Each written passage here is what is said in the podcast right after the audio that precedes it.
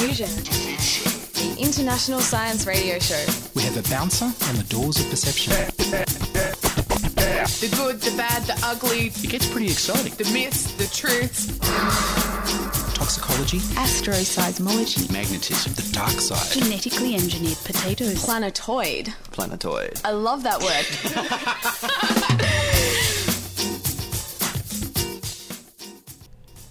Hello and welcome to Diffusion. Relax while we lovingly drizzle the weird and wonderful science sizzle into your brain. I'm Ian Woolf. On this edition, we'll feature Dust. and part one of a new series on cancer. But first up, here's the news.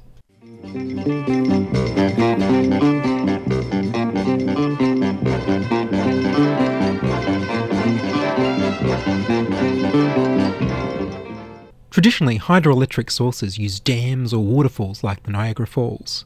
But an Israeli company called Leviathan has developed the tiny Benkatina turbine that's designed to tap into the potential of sewage lines running through your neighbourhood, your city's wastewater treatment plant, and really any piped system with water running through it. Running water can generate electricity. So, what makes this different? Well, the turbine is smaller and can work in low flow situations. It adjusts to various water pressures and pulls electricity from water moving through any downhill pipes. And it's enclosed in a pipe, so it can be fitted into existing piped water systems. There are water pipes running underground for all sorts of reasons, like carrying wastewater away from factories and carrying clean water into your home. One or more of these turbines can be inserted into the piping to capture energy from the water. Another interesting application has to do with the way water loses some of its pressure when it transfers its energy to the turbine. This pressure reduction can fix leaks in a pipe system.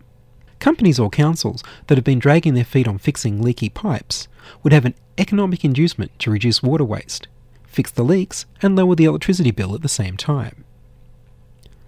Green electricity from water flowing down through the pipes in your building. But can it generate power from flushing toilets? Well, in order to get that much water flowing from such a little device, you'd need to harness the water flowing through your average city block.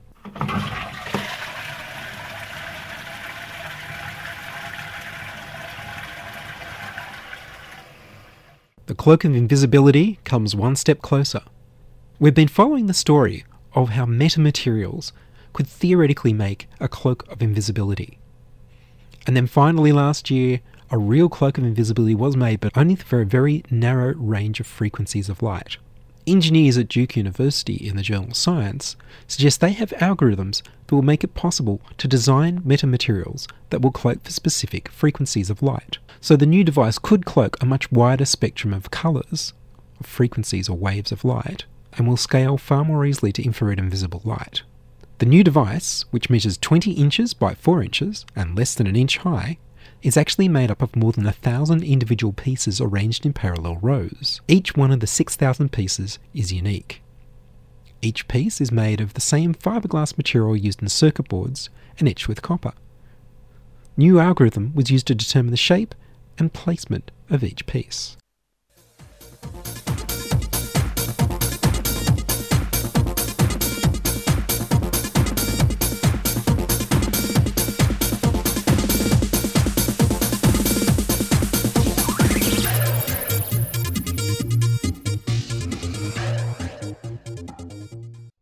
John August tells us about what causes cancer and what part mutations and the immune system play in the development of the illness. I find cancer interesting. Yes, I know people who've died of it, but what drives my interest is understanding how our body works and how it goes wrong. Cancer underlines our relationship to health and encapsulates life and death, with controversy around specialists and those who challenge them. It's a controversial topic. I'm going to review it and try to engage with some alternative viewpoints. But regardless of what I say, if you decide to pursue it yourself, you need to do your own research and review for yourself the warnings about alternative therapies. So then, what is cancer and how does it come about? It's runaway cell growth resulting from several cell changes. First, unrestrained growth. This may involve bypassing the cell's restraining mechanisms, which normally stop continued division. Second, blood vessels are drawn into the tumour to provide nutrients, that is, angiogenesis. Lastly, the cancer needs to invade other tissue and grow past physical restraints, and it may bud or metastasize to form new tumours. Cancer cells are not necessarily dividing faster than cells which are meant to, they're just doing it regardless. Cells forming the basal layer behind the skin divide continuously and grow to replace the skin that's worn away. You have at least the start of a cancer if cells outside this layer divide at the same rate. Proto-oncogenes promote cell growth, and tumour suppression genes discourage cell growth or temporarily halt it in order to carry out DNA repair. Mutations, copying errors which take place during cell division, these distort the balance between the two genes. Left to themselves, cells can usually identify and correct errors. They normally have two copies of each gene and can draw from the intact copy. However, when cells are dividing rapidly, they have less opportunity to correct errors and are more susceptible to cancer. It's not just the total number of divisions, but also the breathing time between them. Then there's epimutations, which change the cell's idea of its specialization without changing the DNA sequence as such.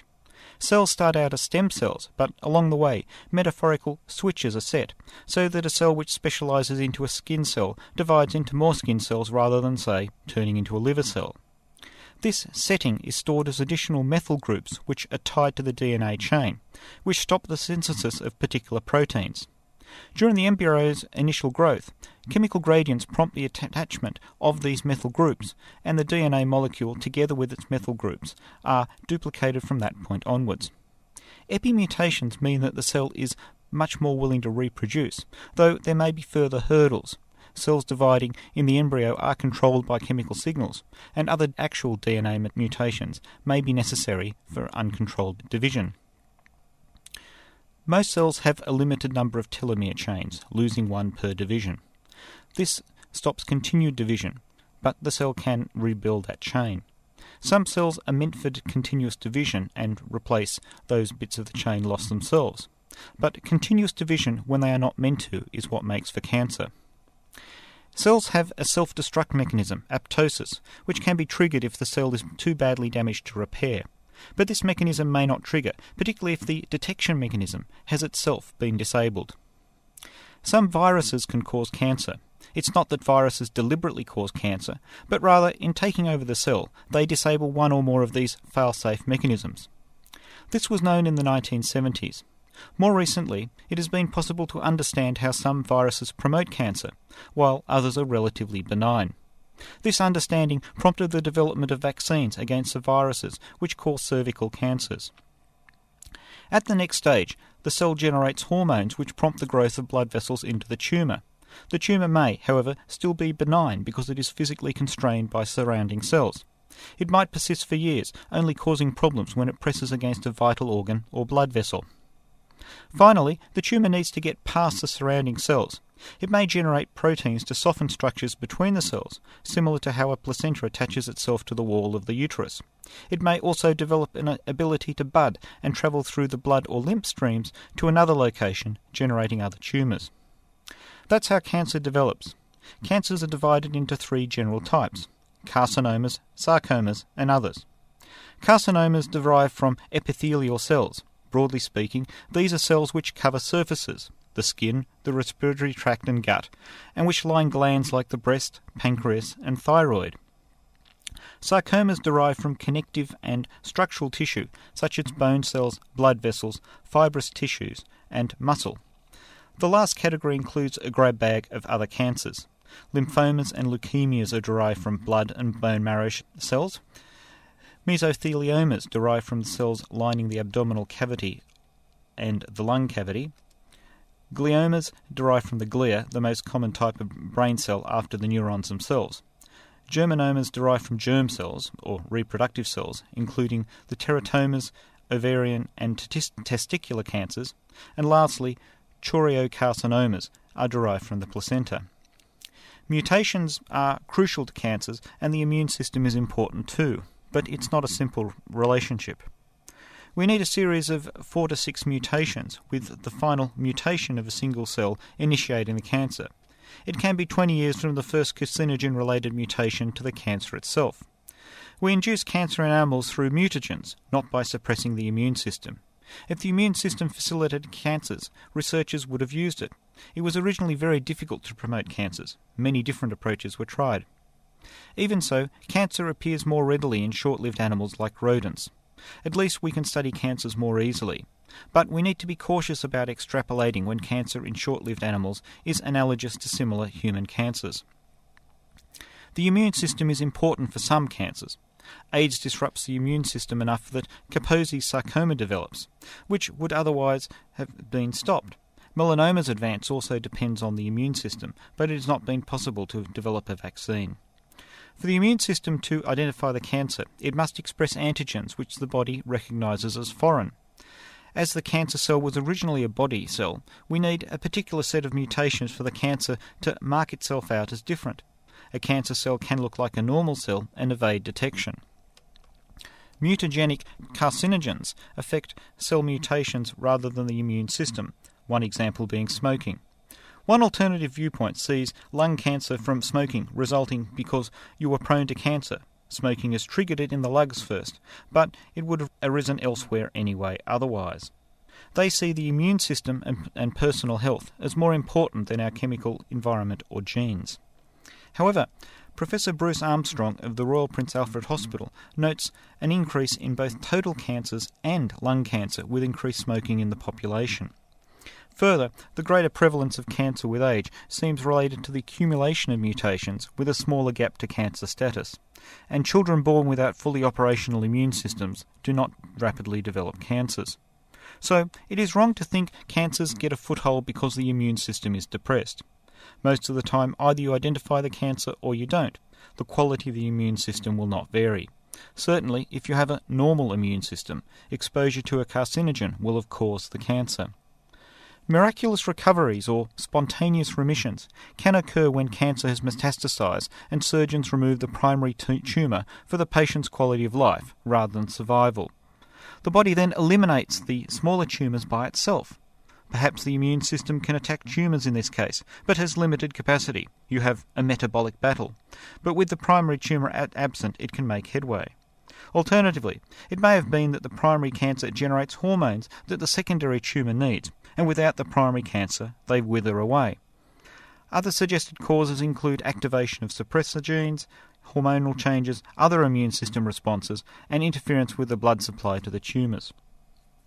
Disconcerting stories do circulate of doctors ignoring tumour disappearance. It's seen as a random event and not interesting, though you'd think it would be. You'd want to reproduce it if you could understand it, and you'd want to be sure you can't change things to make it happen. To be fair, we must distinguish between academic cancer researchers and clinical oncologists who treat cancers and may have less involvement with cancer research, but you wonder why they would then not want to feed this information into the research community. Thank you, John. You're listening to Diffusion Science Radio, diffusion at 2ser.com, brought to you across Australia on the Community Radio Network. Science is fun. It helps you to learn, to know, and to appreciate. When you study science, you may go on field trips. You discover the marvelous interrelationships between all living things. You learn to read the history of the earth as it is written in rocks and fossils. You find out what makes things tick. Everything from a molecule to a living organism. In the study of science is found the most useful and satisfying knowledge of man knowledge of his physical world, its past, its present, and its future. And in your moments of relaxation, now and in the years to come, you will find the study of science leading you into fascinating pursuits. Photography, collecting. Why study science? Study science because you will find in the study of science a richer, more rewarding life. And now here's Amy Bullen with an ode to dust. Dust is something that we tend to take for granted. It falls on our furniture, we kick it up as we walk, and we breathe it in on polluted days. In other words, it's a nuisance. But there's also something really fascinating about dust. We experience it in our everyday lives in innumerable numbers and yet many of us know nothing or very little about it.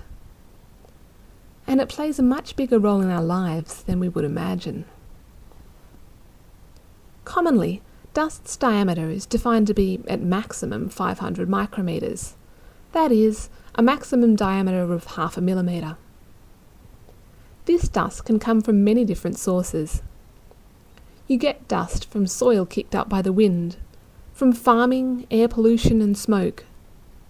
Dust can come from animal hairs and skin cells. In fact, each human sheds about 7 million skin flakes per minute.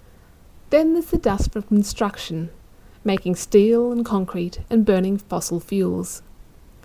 When we drive down the road in our car, we create dust through our exhausts, tyres, and brakes. We even create dust through tiny amounts of paper being shed as we read a book and from walking down the street as the soles of our shoes rub on the pavement. The very finest dust grains are actually kicked around by the vibrations of individual air molecules and could remain airborne for centuries. For such tiny particles, dust can create a lot of havoc. In large groupings, dust can create dust storms that can sweep over cities, resulting in property devastation and even death. The beginning of the dust cloud can appear as a solid wall of dust and has been measured to reach as high as 1.6 kilometres straight up. Dust storms often originate in the Sahara Desert. However, that doesn't relinquish the rest of the world from their attack. NASA suggests that the dust that blocked the view at California's Death Valley National Monument in 2001 originated in China. And then there are examples like the 1983 dust storm originating in the Mallee region of Victoria, which covered the city of Melbourne. Perhaps, given these facts, you're considering how much better off the world would be without dust. The thing is, though, dust is an integral part of our world, and not just as an inconsequential or dangerous byproduct. For one thing, dust forms part of our clouds. Through evaporation and transpiration, we get water in the atmosphere. But for that water to group together into drops, whether that be drops to form clouds or larger drops for rain, we need dust particles for the water to attach itself to. Once attached, the water forms the cloud or raindrop around that dust particle. Without dust, there would be nothing for the droplets to cling to, and we wouldn't get clouds or rain. Dust is also responsible for some of our most beautiful sunsets. Dust and water particles are larger than the wavelength of visible light, and this means that the particles don't absorb light, but instead the light bounces off them in all directions. By scattering the light, the dust particles create the glow and the variation in the shades of particularly beautiful sunsets. We don't just get dust on our planet, though. Cosmic dust forms a significant part of diffuse and reflection nebulae and is used to form planets and in the early stages of star formation. It's a significant part of the planetary rings around Jupiter and in producing the tails of comets. Cosmic dust particles also give rise to a phenomenon called zodiacal light, which is a faint whitish glow seen in the sky.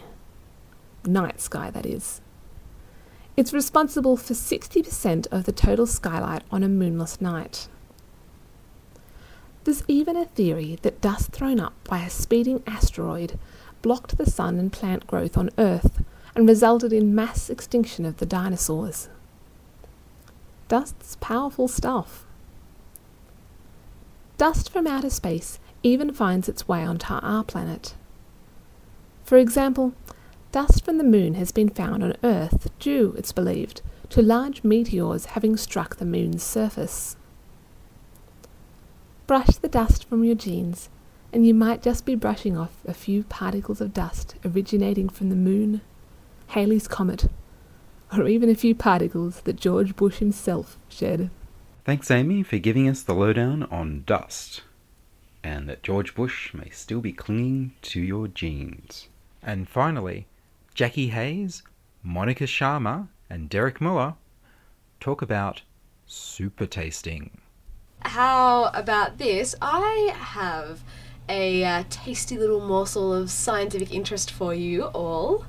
Uh, it turns out that Europeans and Asians have uh, slightly less sensitive uh, taste buds than the African counterparts. And uh, this is particularly relevant when it comes to bitter tasting stuff. So, you know, all the veggies that you left on your plate that your mum tried to force you to eat, like broccoli and Brussels sprouts. I know if you're making the same icky face as me, it's because you hate them. Uh, but basically, Europeans and Asians have only uh, only two different types of variations of this gene called TAS2R38. That's TAS2R38. it's uh, another example of ingenious naming by those in the biological community. Uh, so it, detects these disgusting chemicals. It's mostly this chemical called PTC. And uh, while Europeans and Asians only have two forms of it, apparently our African counterparts uh, have a lot more. Um, a far more variation, and uh, they basically found this out recently by giving it to some hunter gatherers in Kenya and Cameroon and seeing whether or not they made yucky faces and spitting it out. Now, I, I wonder whether that has anything to do with that concept of super tasting or super tasters. oh, I've never heard of this concept. Well, basically, in a in a single population, you have tasters and you have super tasters that have uh, thousands and more thousands of more taste buds on their tongue than other people, and these super tasters can actually taste PTC. And I was actually uh, one of the subjects in an experiment. Are you a super taster? I am a super taster. And you will know if you're a super taster because as you're growing up, you're less likely to enjoy Brussels sprouts, alcohol, broccoli, all those kind of things because you're actually tasting it in a much more intense way than uh, other people. Because you can And 'cause actually that- taste it. You can actually taste it, and you've got that many more taste buds on your tongue. And whether or not you can over time desensitize these taste buds is arguable because you know I like the odd wine, but As we um, all do. as we all do. But yes, there are a number of people in the population that are, uh, that are these super tasters, and you can actually get super ta- different levels of sort of super tasters. And I wonder if it's related to this gene. Well, I don't think it has a. Well, it doesn't say here that it has anything to do with how many taste buds you have, but um, certainly the um, the variations that you find in the African population can taste uh, very slight differences in concentration that that is not available to other people of European descent, for example. Hmm. But um, yeah, you wouldn't want to be a super taster and have the gene for uh, super PTC sensitivity because No. that would make eating really rather nasty. That's right. Although they do say that in our day and age, we don't actually eat that many bitter substances. Like we have a lot of sour in our diet, sweet, salty, but we don't have a lot of bitter, especially in the Australian diet.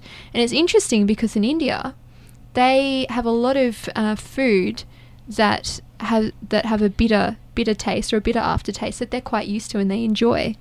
Um, and that and it's actually quite healthy to have a certain level of bitterness um, in your diet to balance it out.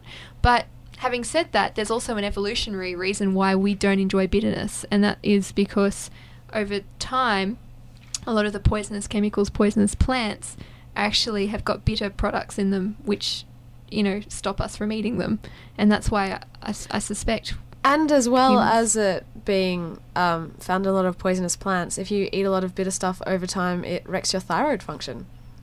Well, there you go. Didn't Your know that. thyroid function. What's the connection? Uh, I have no idea, but it's there. um, if you have a if you have a healthy thyroid, then go ahead and eat bitter things. But but if you don't, then it can damage it. Ah, thanks thanks for finding the one flaw in my argument, though, Ian. I do I do appreciate that. I was just curious.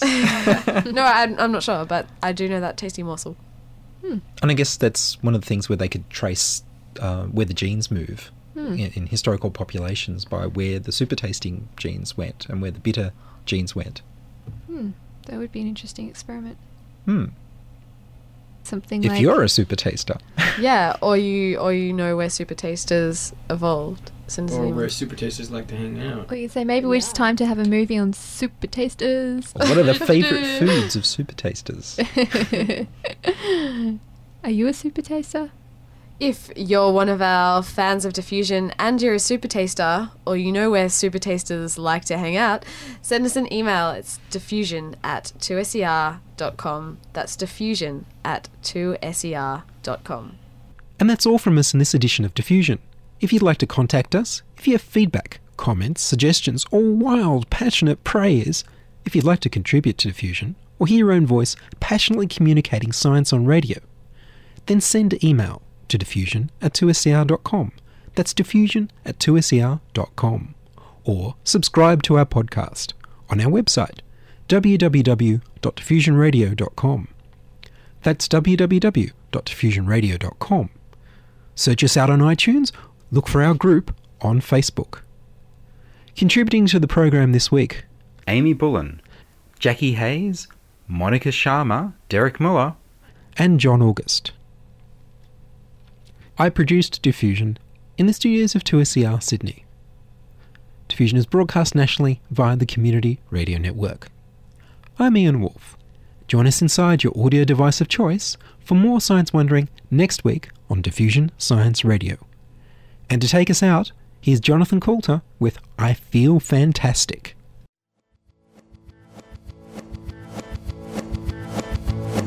Get up early when the sleeping pill wakes me. I take a wake up pill to fill with energy.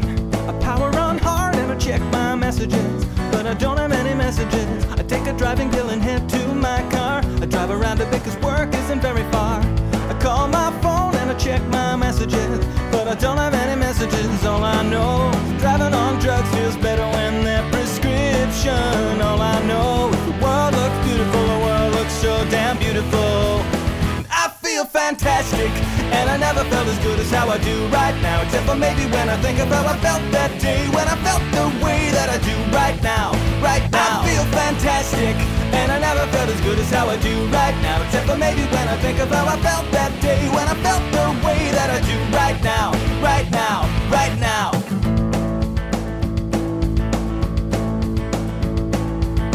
Work is anything but quiet these days. I try to mitigate my concentration haze. I can see the day unfold in front of me. So I take the stairs and hit the gym. The phone is ringing when I get to my desk. Well, plus the stinging's now a sharp pain in my chest. So I take a next and just chill. And then it's time for lunch again. All I know is work is easy when you don't stress out about deadlines. All I know is to take my medicine. I always take my medicine.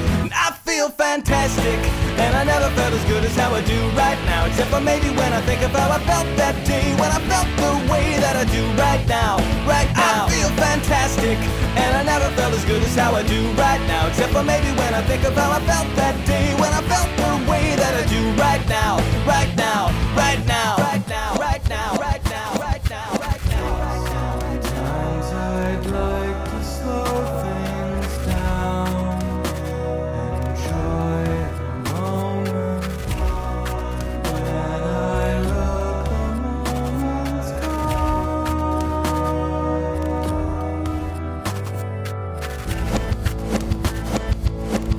Work is over, but I can't stay to work late. Gotta leave and get ready for my second date with a pretty girl and a man at the pharmacy.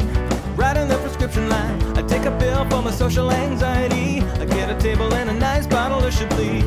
Now it's getting late and there's still no sign of her. I have another glass of wine, all I know is the wine lasts longer when you don't gotta share it with someone. All I know is the steak tastes better when I take my steak tastes better pill. And I fantastic, and I never felt as good as how I do right now. Except for maybe when I think of how I felt that day, when I felt the way that I do right now, right now. I feel fantastic, and I never felt as good as how I do right now. Except for maybe when I think of how I felt that day, when I felt the way that I do right now, right now, right now.